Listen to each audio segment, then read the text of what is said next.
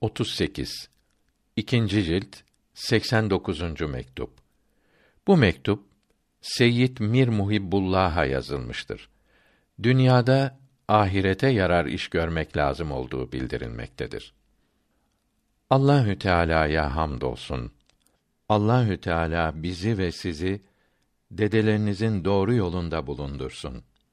İnsanların en üstünü sevgili peygamberinin aleyhisselatu vesselam sadakası olarak duamızı kabul eylesin.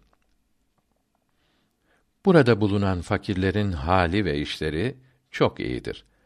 Allahü Teala'ya daima hamd ve minnet ederiz ve onun peygamberine sonsuz salat ve selam ederiz.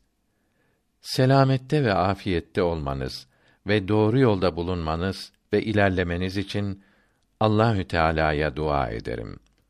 Kıymetli ve merhametli efendim. Kazanç zamanı geçip gidiyor.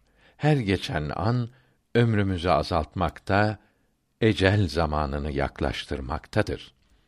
Bugün aklımızı başımıza toplamazsak yarın ah etmekten ve pişmanlıktan başka elimize bir şey geçmez.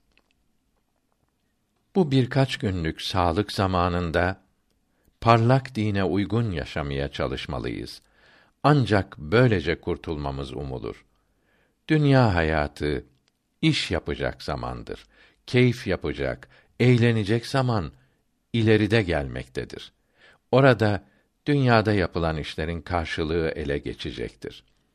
İş zamanını eğlenceyle geçirmek çiftçinin tohum ekmemesi ve mahsul almaması gibidir.